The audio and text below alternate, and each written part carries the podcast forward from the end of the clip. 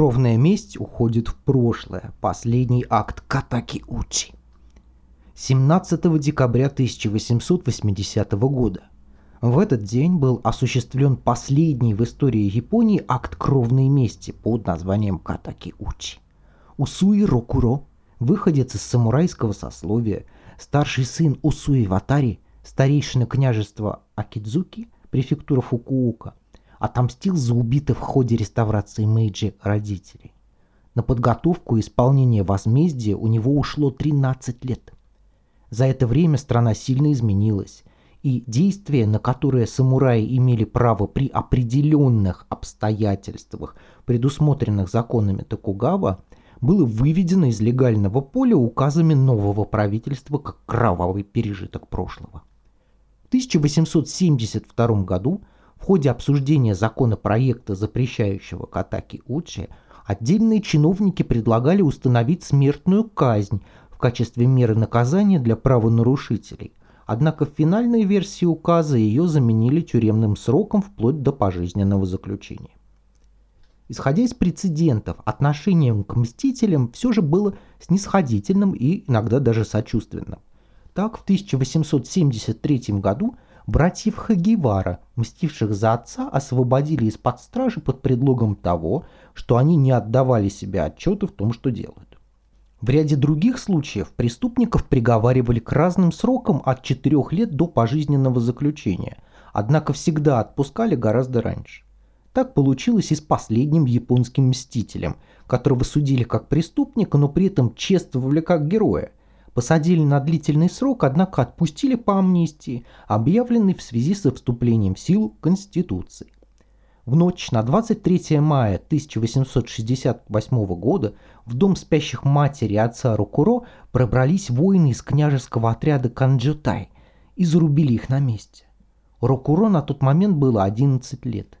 Входить в покои убитых родителей ему сперва запретили, однако он и так смог представить себе ужасающую картину по следам крови в доме.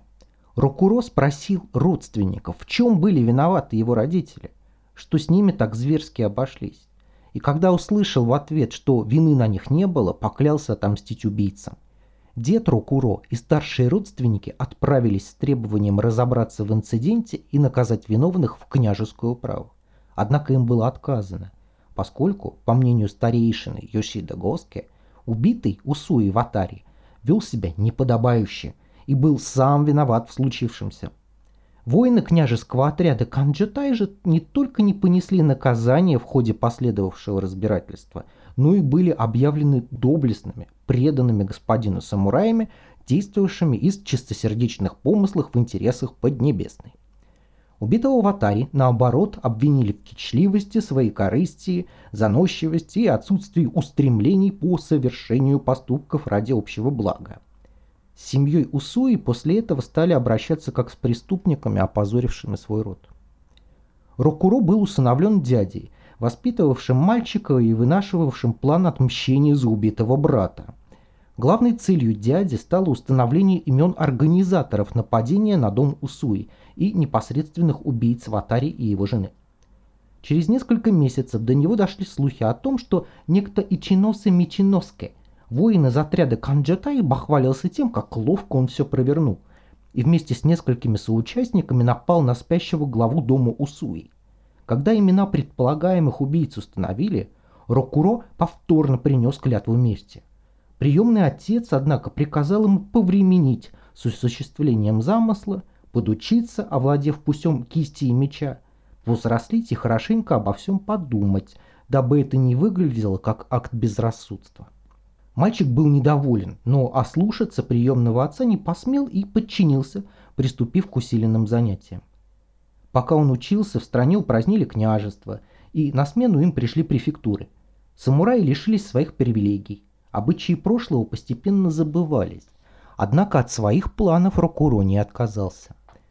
Он проводил дополнительное расследование обстоятельств убийства отца и на основании э, писем родственников и различных слухов сумел удостовериться в виновности Мичиновски. Он успел переехать, поработать учителем и служащим в суде, однако не успокоился и продолжил выслеживать Чеченовски. Когда Рукуро узнал, что его враг в Токио, он составил записку, в которой подробно объяснил собственные мотивы на случай, если его убьют в ходе Катакиучи. Несколько дней дожидался врага рядом с местом его службы, а 17 декабря, прихватив короткий меч, отправился в дом знакомой семьи Ичиноски. Там ему удалось осуществить задуманное, он дважды ударил врага мечом в область груди, сел на него сверху и перерезал горло, после чего извинился перед супругой убитого, поймал рикшу и поехал сдаваться в полицию. Инцидент привлек всеобщее внимание. О возмездии Усуира Куро написали не только газеты, но и прозаики. Мори Огай, например, разбирает случившееся в своем путевом дневнике Мичиноки.